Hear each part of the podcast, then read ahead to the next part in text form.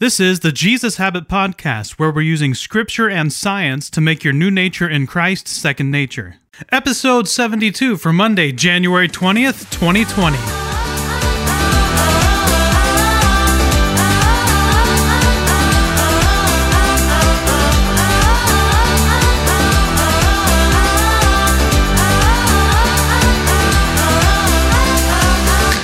Our key verse, John chapter fourteen, verses five through seven. Thomas said to him, "Lord, we don't know where you're going, so how can we know the way?" Jesus answered, "I am the way and the truth and the life. No one comes to the Father except through me. If you really know me, you will know my Father as well. From now on, you do know him and have seen him." As I shared in the last episode, we are using the book The Reason for God by Timothy Keller as a guide for this ninety-day journey. We will be making references to the book over the course of this second season of the Jesus Habit Podcast, so I'd encourage you to pick up a copy of that book and read a chapter a week along with us. Before we begin, you and I must enter into an agreement. As I read the following statement, I ask you to think about it and consider embracing it moving forward.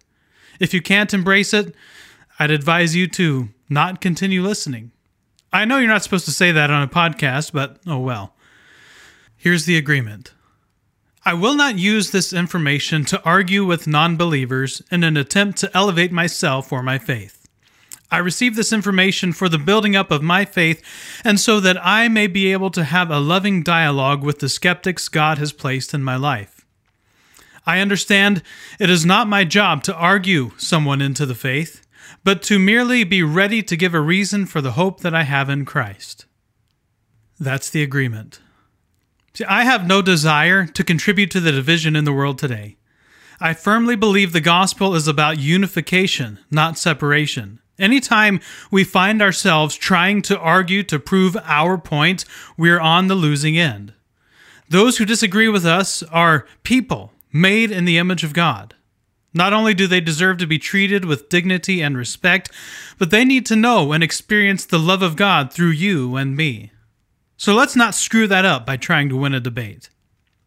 Now, throughout the course of this week, we are going to be looking at the biblical argument for Jesus being the only way to God.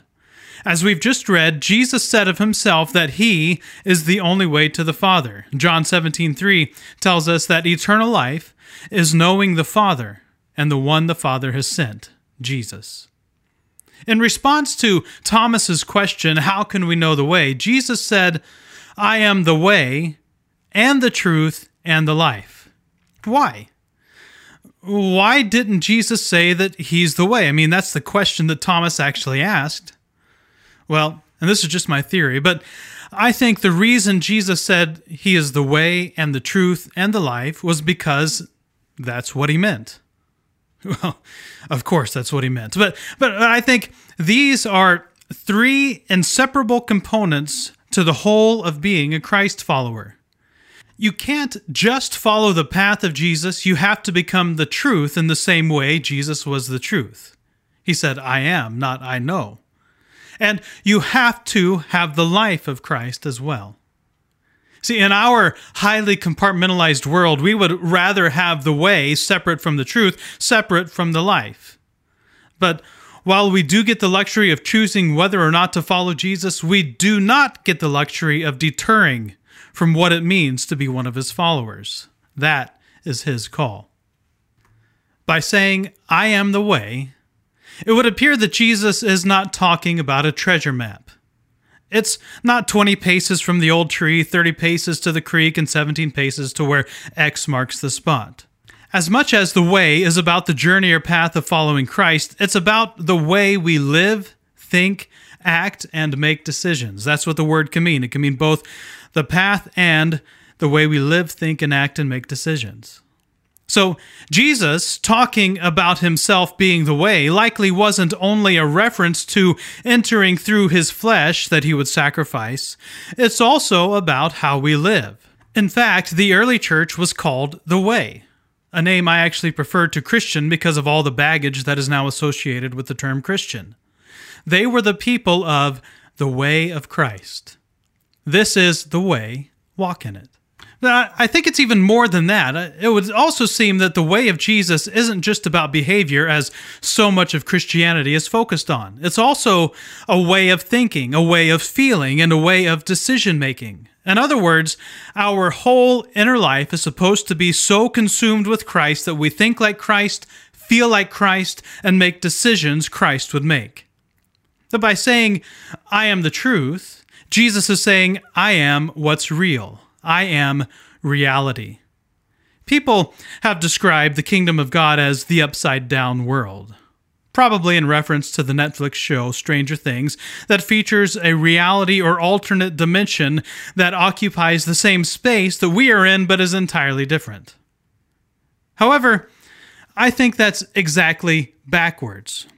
We live in the upside down. The way the world is right now is not how God originally designed it, or is it how it's going to end up? More on that later this week. This is the upside down. The kingdom of God is the right side up. God's way is the right way. God's reality is the true reality. When Jesus leaves his rightful place behind and enters into our reality, he's leaving the right-side-up dimensions and enters the upside-down, fallen dimension. But Jesus refuses to participate by the rules of the upside-down world.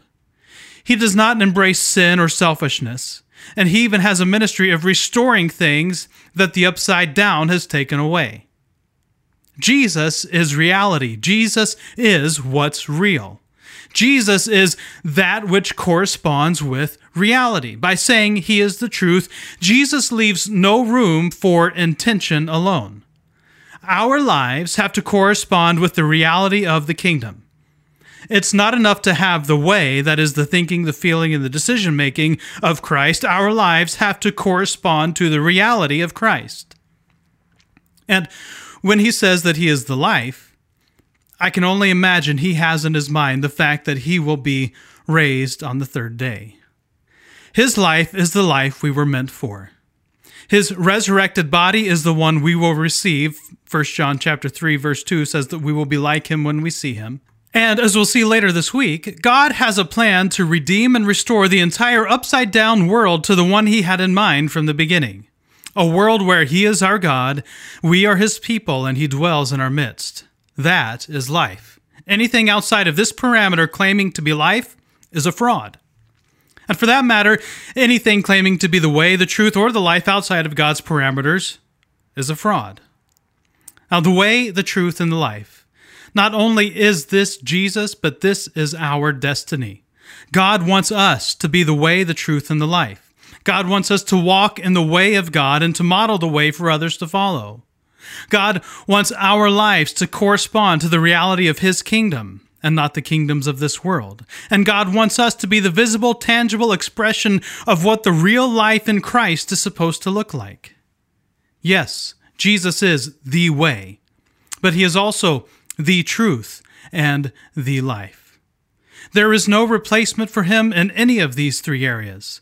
As much as our society may try to replace him with the pursuit of pleasure, personal fulfillment, personal regulations, Jesus will never be found there. Those aren't ways to find Jesus because there is no life in them. In fact, I would propose that these three statements could serve as a test for true, authentic Christianity. Is it the way of Christ, joined with the truth of Christ, to the life of Christ? Are they all equally present? Well, they should be. Our lives should equally express the way, the truth, and the life of Christ. And this is a good personal test as well.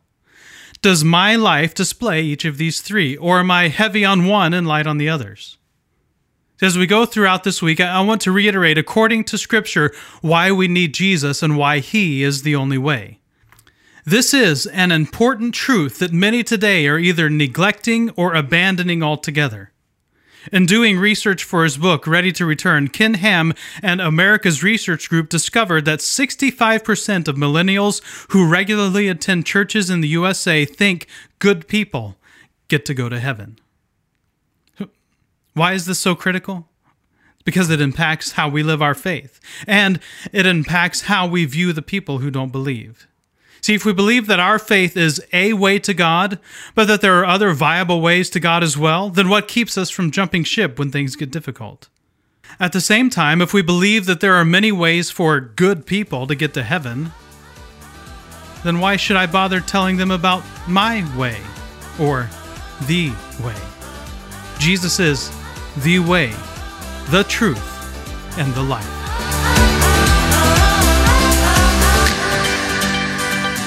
w w w dot the jesus habit dot com